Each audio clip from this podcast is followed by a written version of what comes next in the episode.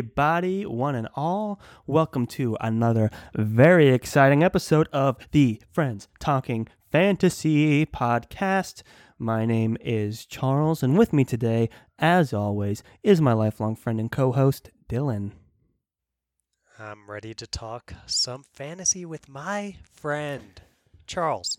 Let's talk some fantasy, friend Dylan. I am more than ready. I gotta change the tone up a little bit. Spice it up, you know. Got keep to. keep things exciting.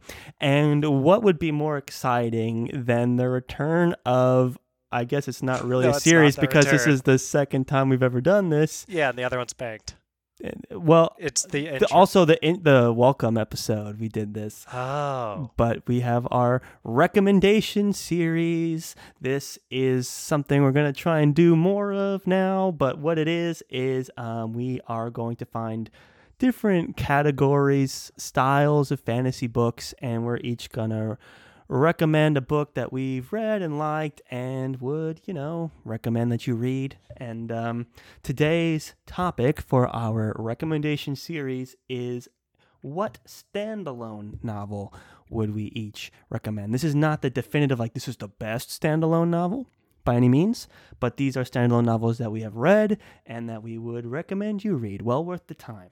And um, I, I think that's it. We'll just each pick a, you know, we'll each pitch a book and uh, it'll just get us talking about more fantasy. And that's always the, that's always the end game here. Friends talking fantasy. we're in the end game now. we are in the end game now. Um, so who would like to go first? Do you feel strongly anyway? Direction? I'll go first just to move it. Let's So, do it. I am. I went with something a- little bit different from I think most of what we cover here on the Friends Talking Fantasy podcast. I'm I'm not sure though they were pretty popular books. I'm not sure how many folks that listen to this will have or not pretty popular books. This is standalone. It was a pretty popular book called Station 11 by Emily St. John Mandel. And I think it's a little bit more on the like capital L literature side of things here, Charles, though it's definitely Hmm. speculative fiction. Um, I think that's just the, the crowd it ended up appealing to is a little bit more capital L literature, from what I can gather. Um, I feel you.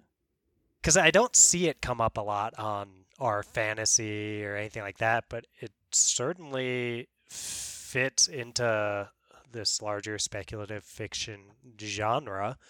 And I'll I'll just get started with explaining what it is. I, I grabbed some stuff from the Goodreads for this book, which is one snowy night, a famous Hollywood actor slumps over and dies on stage during a production of King Lear. However, the world as we know it begins to dissolve, moving back and forth in time from the actor's early days as a film star to 15 years in the future, when a theater troupe known as the Traveling Symphony roams the wasteland of what remains. This suspenseful elegiac? Jeez, should have read this beforehand. E L E G I A C. See, that's that capital literature word right there. Yeah. Elegiac spellbinding novel charts the strange twists of fate that connect five people the actor, the man who tried to save him, the actor's first wife, his oldest friend, and a young actress with the traveling symphony caught in the crosshairs of a dangerous self proclaimed prophet. So that's from Goodreads. Um, my explanation is basically it's this post apocalyptic novel that uh, like they said there, goes back and forth in time to cover all these people who were interconnected in some way around this guy, Arthur Leander. That's that famous Hollywood actor who drops dead on stage right before the world starts to go to uh, crap, and the way it ends up going awry is there is something called the Georgia flu, which wipes out 99% of the population. Oh Um, boy. it's obviously weird timing to be talking about this uh, in the middle of a pandemic, but part of why I bring it up is because it's it's not really about the, the pandemic itself. Like it either takes place mostly before the pandemic or well after things have at least like no one's still sick from it. The only people still around are people who uh, were immune to it. So um, the book is really it, it's interesting because you start talking about like dystopian or post-apocalyptic, Charles, and what what comes to mind for you? What kind of books come to mind when I say that? Um, that is a good question, Dylan. I'm not. uh, what kind of books am I supposed to be thinking of? You're supposed to think of the Hunger Games and things like that. Those bring about Mm. these like maybe not post-apocalyptic necessarily with that one, but like dystopian. I thought you might say that, Charles, but sorry to put you on the spot. Ah, like Just wanted to get you more involved. I appreciate that, but I guess like I don't know if I'd consider Hunger Games apocalyptic. It's definitely Dystopian. dystopian. hmm So otherwise, you might think of things like The Handmaid's Tale is another one that maybe you would have said or something like that. That's pretty famous now. I never the saw show that. I never read The Handmaid's Tale. Yeah, I've read that one, and that's also like a little more capital L literature type thing. But um, the the stuff that it evokes, I would say, is usually in tone very bleak, right? Mhm. You think of those kind of books, and you're like, "Oh, this is going to be dreary," but and probably pretty epic oftentimes like toppling governments if we're thinking things like hunger games right Right, right. so this book is is very different from that. I wouldn't want people going and expecting that, and it's fresh because of how it differs from that. While it's post-apocalyptic and technically dystopian, the book is surprising. I think in a tone that's like hopeful, and then weirdly like slice of life. In when it hops back and forth into these people's lives, like I said, it's not really about the pandemic or uh, an apocalypse or anything like that. It is just about people, and really, at its core, it tends to be uh, about the just like what it means to be human. So we often uh, think like I, I referenced in a recent episode that may or may not have been released at this point the oh gosh, friendship in Red Sister one. Um, Ah, I- that has just come out. That came out on Wednesday, and today's Friday. so you'll hear me talk about Maslow's hierarchy of needs. Oh, we're coming back with the hierarchy of needs. I'm bringing it back, Charles. Exciting. And though I won't explain in detail, it basically says you try to deal with your more base needs first, right? If you're ridiculously hungry, then you're going to be focused on that, maybe not other things. And when we deal with things like post-apocalyptic stuff, we think like these people are just trying to get by, they're hungry, maybe they're even like killing each other and all this Hmm. like Walking Dead kind of. Walking Dead. Also is a good example. That's a great they're, like, example, killing each other and like Right. barbaric almost. Yeah, yeah, yeah, yeah, yeah. it's all gone to crap. They're just trying to get Yeah. food and water and not die and all this kind of stuff. But in Station 11, though it's sort of this post apocalyptic feel, it follows a troupe that does Shakespeare plays. So they travel around and perform for people in the middle of this like dystopian setting. And on the lead caravan uh, or lead wagon of this the caravans I go, the phrase survival is insufficient is inscribed on it. Mhm. And that happens to be a Star, Star Trek, Trek. quote that has yeah, has gone beyond the apocalypse uh, to stay alive. Like this does take place in our world. And I think as lovers of stories here on the FTF podcast, and on the uh, just you know, people who love fantasy and stuff, we can appreciate the fact that this follows people that are trying to still tell stories and things like that, even amidst this like civilization has collapsed dystopian setting. And I just find that really, really like cool. And I feel like that's exactly the kind of stuff that would happen, right? Like we as people would not just fall into just all trying to kill each other and all that kind of stuff. I think we would try to preserve these things that are meaningful to us, like the arts. And sure. I, yeah, I, I love that part of this. So it also, like I said, goes back to before civilization's collapse and it focuses on this guy, Arthur Leander, and his life. And he's kind of this guy, like three, he has three ex wives. He is like, in some ways, kind of what you think of when you think of like a Hollywood actor who's past his prime and you kind of look back on his life and you're like, what did this all amount to?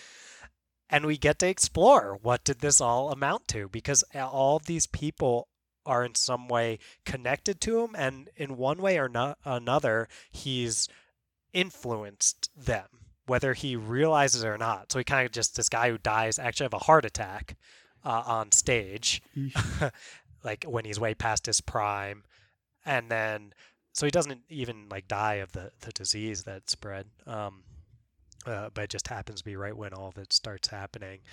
And it's like okay he doesn't really have much of a family or anything like that and he dies yes in front of everyone but also alone.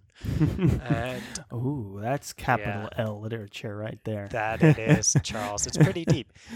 So we get acquainted with him and all these other characters in this extremely like intimate way where we get to know their, all their idiosyncrasies and their foibles and they just feel really uh, true in a way you don't often see uh, in most of what I've read anyway.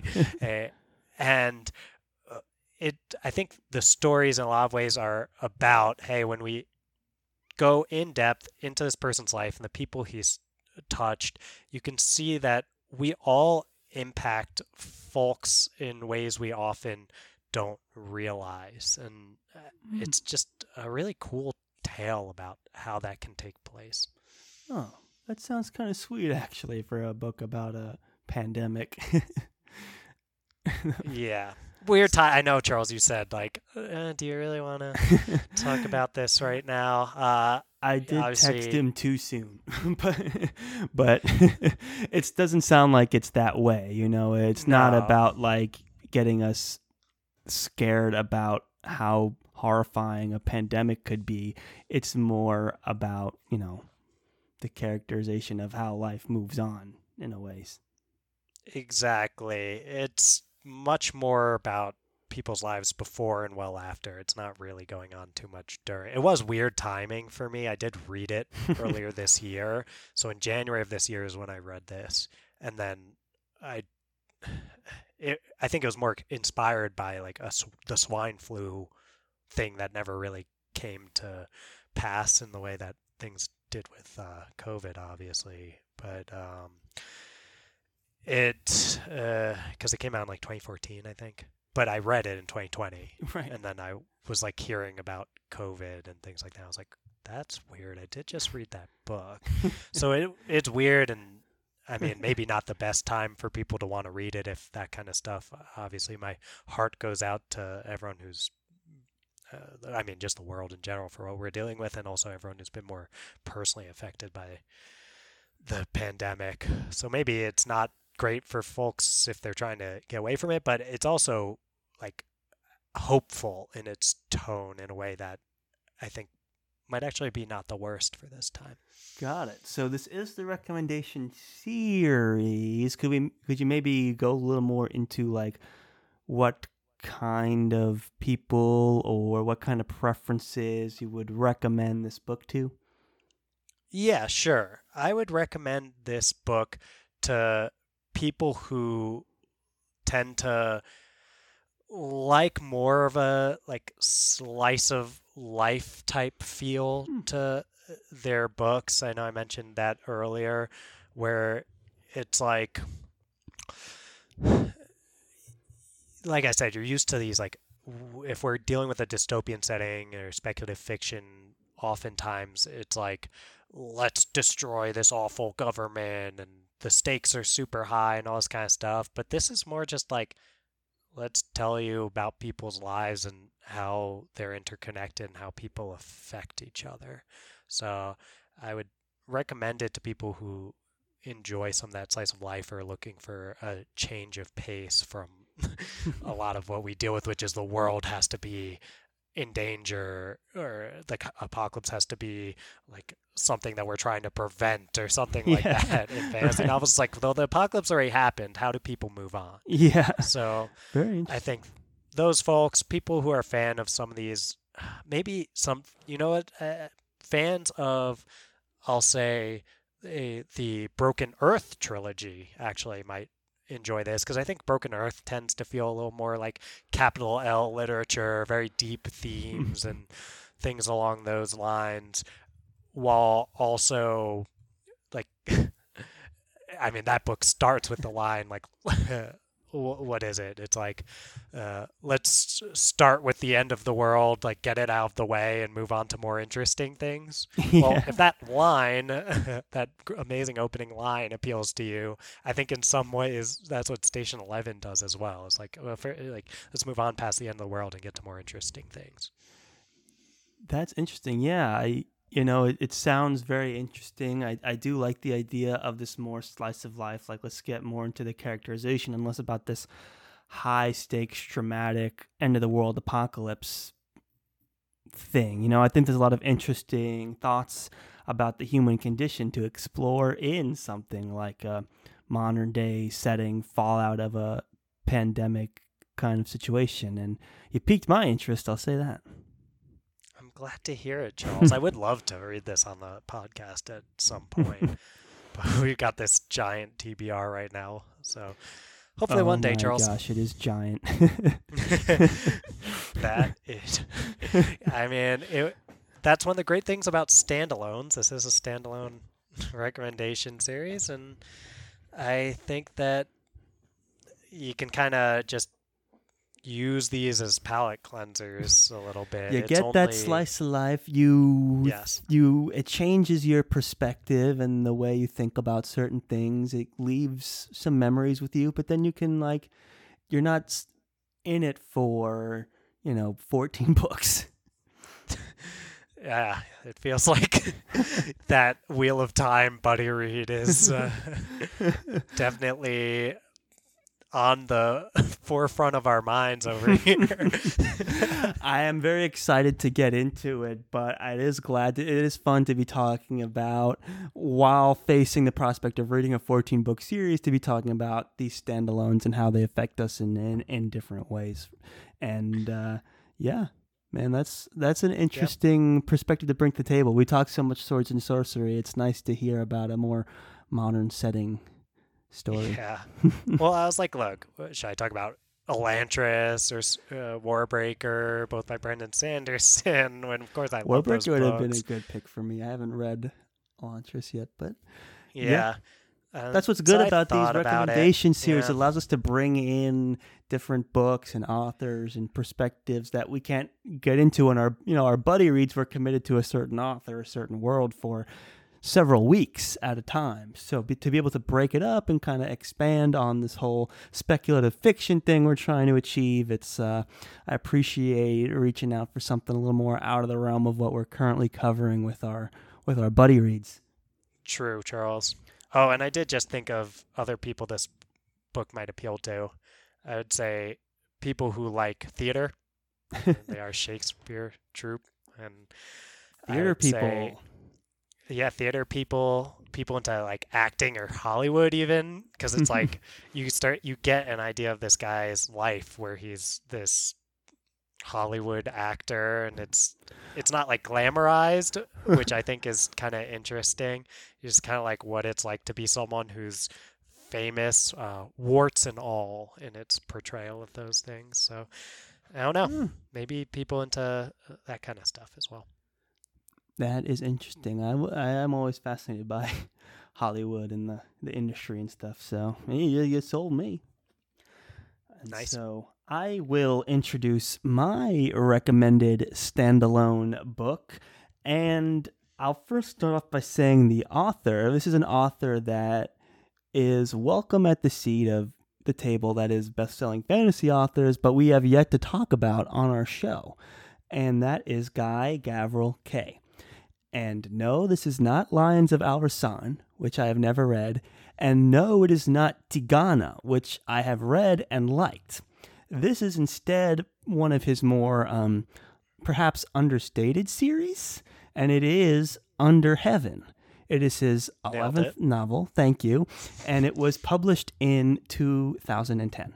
Um, what's interesting about um, Guy Gavriel Kay as an author and about Under Heaven is that Under Heaven is this unique blend of historical fiction and fantasy, which you would think historical fiction is kind of fantastical, but the fact that he's able to draw a clear line between the two and then blend them together is what makes Under Heaven super interesting. Of course, this period of history we're talking about, you know, for Under Heaven, Guy Gavriel Kay was inspired by the Tang Dynasty in China, which was a you know hundreds of years ago. Like, um, so it's very much like um, you know, a swords and sorcery, but in in over in China, heavily inspired by the Tang Dynasty. And Guy describes this this dynasty as glittering, glorious, sophisticated, violently dangerous, and one of the absolute high points of civilization anywhere. So we we've seen Guy Gavriel Kay kind of like his art of the setting is also a super fascinating one, like with Tigana, which is perhaps a standalone novel that more fantasy fans are familiar with from his work. Has this very European Mediterranean setting, and he, like Guy does a ton of research into these historical civilizations like Rome or you know in this case the Tang Dynasty, and then he kind of creates his own world from that. Uh, in Under Heaven, the story opens with a weary soldier named Tai, T A I, who dedicates his days burying the countless bones of soldiers from a battle long forgotten. So he just like wakes up, buries a body, but there's still like countless bodies everywhere and goes to bed. You know, it's kind of like a fruitless effort, but it's one he's committed to. It's a very interesting opening scene, and it's this dedicated act of kindness that earns him the attention and admiration of a princess who gives him this disproportionately generous gift of 250 exceptional war horses called Sardian horses. And to give you a sense of um, how big of a deal that is, I just took a quote from the very beginning of the book. You give a man one of the Sardian horses to reward him greatly. You give him four or five of these glories to exalt him above his fellows, propel him towards rank, and earn him the jealousy, possibly mortal, of those who rode the smaller horses of the steppes. The Princess Cheng-wan, a royal consort of Tagur, now through twenty years of peace, had just bestowed upon him, with permission, 250 of the dragon horses. So this like absolutely preposterous gift all of a sudden puts this inconsequential soldier into this political spotlight. And while it opens the doors to meeting with kings and other political leaders, it also puts a target on his back from those who are more power hungry in politics. And so it's kind of the theme is about how these like acts of generosity or how these seemingly insignificant decisions have ripple effects in politics and society. And that's kind of the driving force of this book. So, I mean, it's you would read this book if you were really drawn into this historical fiction component. Um, there's this really interesting quote from Guy Gavriel Kay on why he chooses to blend historical fiction and fantasy versus just writing historical fiction. And he goes, I prefer to offer a character inspired by great people than to pretend that I have any access to the thoughts and relationships of the real figure or that I'm offering the reader a valid picture of an actual person and I want to chase a free ride on their celebrity. Spinning the story slightly towards an invented setting and character modeled on the real ones feels both a creatively liberating and ethically valid approach. And there's a lot you could talk about about um, why fantasy is such a great vehicle for this because like if you know the history of how society plays out it would kind of be spoilers but you kind of avoid that he's also more liberated in the sense that he could write anything that happens to these characters he can change events he can keep the drama going he can keep the pacing going without worrying about being true to like a specific character. And guy gavriel always does a a really good job of that of being committed to a setting but weaving in these elements of fantasy. And I, I would recommend under heaven because in one standalone novel guy gavriel kay expertly reminds me of one of the many reasons why i love the fantasy genre and I'll quote him again here. He says, I love the way folklore and fantasy tap into the roots of storytelling. The paradox for me is that by moving a story into the fantastic, we can actually bring it closer to the reader, not move it further away.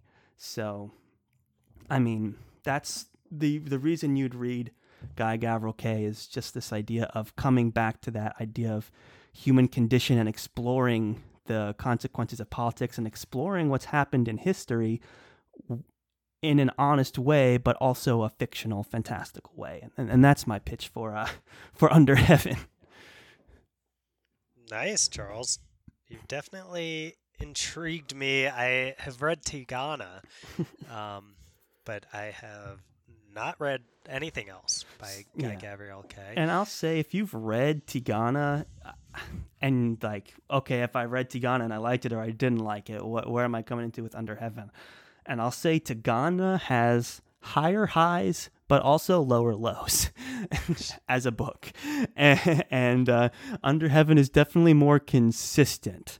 But I would say, in terms of like action and drama, Under Heaven is pretty understated in, in that respect. So if you're looking for something action packed, page turner drama, not so much. But if you're looking for like a political intrigue, like deep dive into a more exotic setting than you would typically read in fantasy, it's a it's a solid read.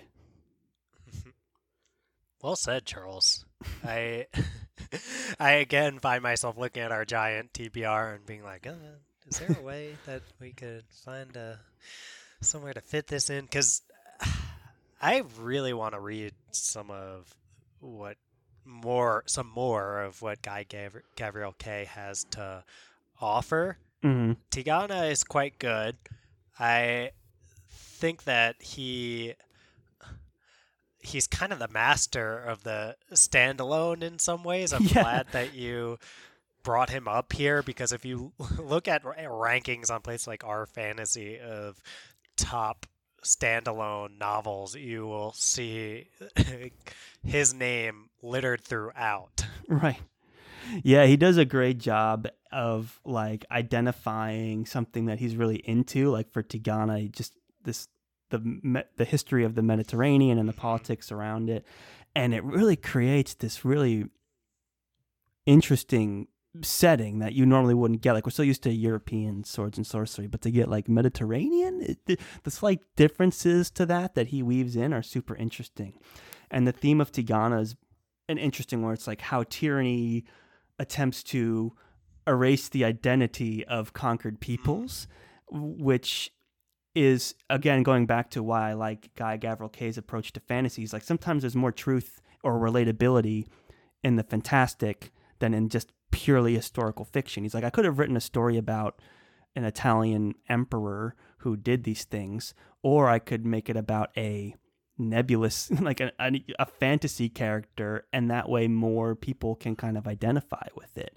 And then let's bring it into the fantastic, where this emperor literally tries to um, erase an identity of peoples. So it, it makes for a really interesting read. I'll say the themes for Under Heaven aren't as kind of um, realized or concrete as that. I would say the theme for Under Heaven is like the consequences of seemingly inconsequential, generous uncalculated decisions have on the world. You know, these moments in history where it's like, wow, what if that moment played out differently? We might not have had this huge war or huge falling out or The whatever. sort of butterfly effect. Yeah, sort of. This idea of how there's also this idea of like there's emperors are kind of complacent and they create this like power vacuum, but mostly it's like, wow, what if the arch like what if that sniper missed shooting Archduke Franz Ferdinand when we have World War One? You know, so it's kind of weird things like that. It's like what if she didn't give those 250 horses? What if this emperor didn't do this, or what if he didn't do that? It is that butterfly ripple effect and how it affects history, and that's what Under Heaven kind of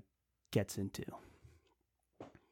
I like the idea of this person who is out of his depths, kind of unwittingly embroiled in all of this really intense political intrigue, Charles. There is, and there's also these elements of like, oh, the award has to be claimed in person, so people are like waiting to like. Otherwise, they would just kill them instantly and taken the horse. It's like, oh, he has to go claim them first, and then he's just just like, was this really a gift or was this just like a like, why did you do this to me? Now I'm getting way too much unwanted attention, and yeah, he navigates these political compasses, and we know from like Chinese history that this idea of like war generals and emperors and like you get into all of it it's super interesting. He really does an intimate research of these um, civilizations when he goes into writing and i would say that about tigana and i'd say that about under heaven and that's a really strong reason to read Guy Gavriel Kay for all those history buffs. It's like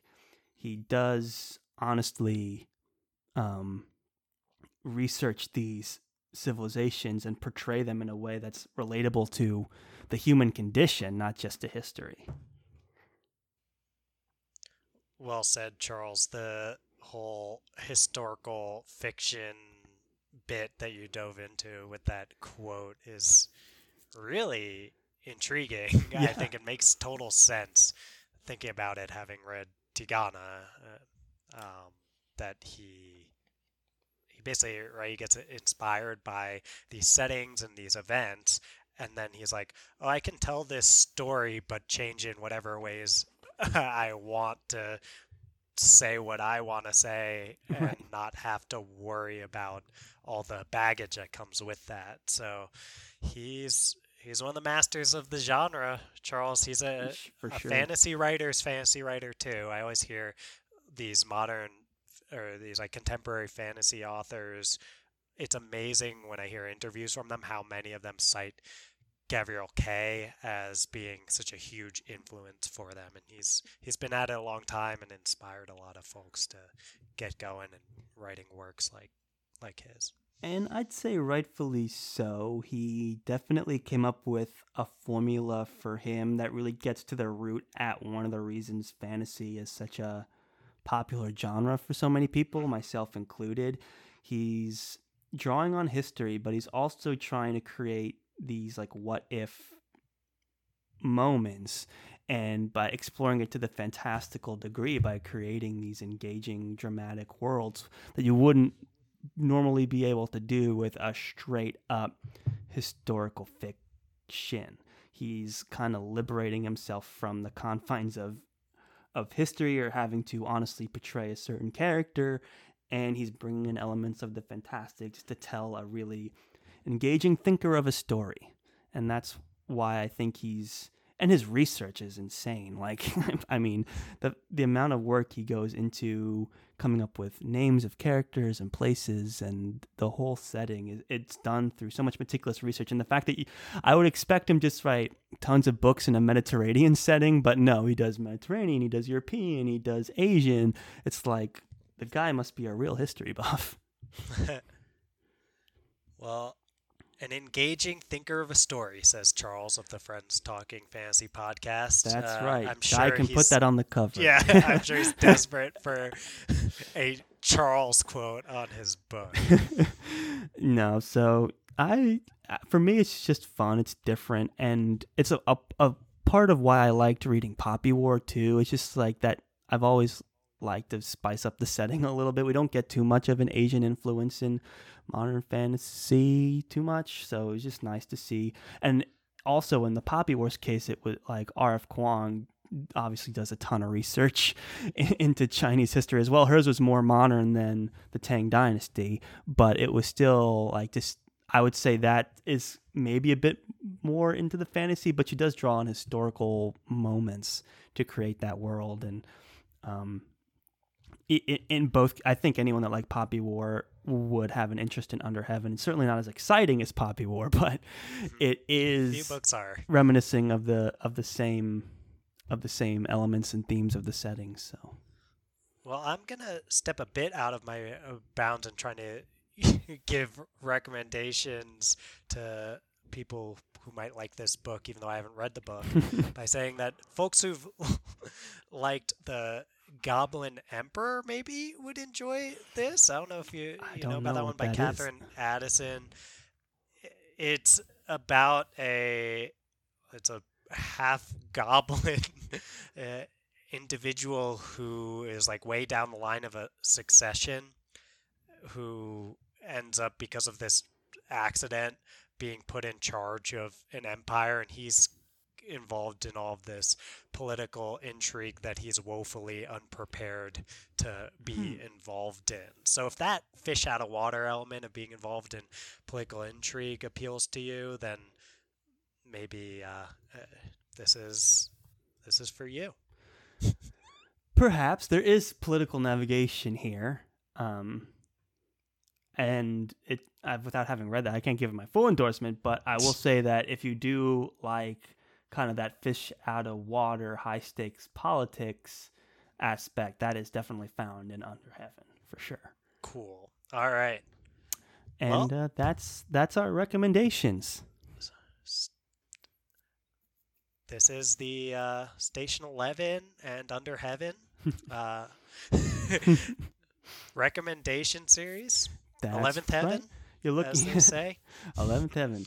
If you're looking yeah. for a break in a series and just pick up a little standalone, a nice thinker, check out one of these books. You uh, they a have nice thinker. Yeah, a nice thinker. they they um have our recommendation. Our high school English teacher, I think, once referred to Charles as a nice thinker. I don't even know if, if that was even the case, but I'll take it. But yeah, I mean, unless we have more to say about our recommended standalone novels, I'm ready to play that outro music. I think we've said it all, Charles. All right. Thank you, everyone, for listening to yet another very exciting episode of the Friends Talking Fantasy podcast. If you like what you heard today, toss five stars to our podcast on Apple Podcasts. You can also just kind of follow us or subscribe to us wherever you listen to your podcasts. Uh, to find us on social media, check out the FTF podcast with the number one at the end for Twitter. Dylan does a great job over there on Twitter. Um, we're also on Instagram and Facebook at the FTF podcast. You shoot us an email at theftfpodcast at gmail.com. Let us know your thoughts. Let us know if you've read these books, if you liked them, if you're thinking about giving them a try. We want to know, so please reach out. Um, to find out our reading schedule, see what else we've got cooking, check out our website, theftfpodcast.com. And yeah, that's about it. Just Google us, interact with us, show us some love. Appreciate you listening. If you give any of these books a chance, that would be Let us know what you thought. We'd love to hear it. And uh, yeah. Nailed it. I think we did. So thank you everyone for listening, and as always, go forth and conquer, friends.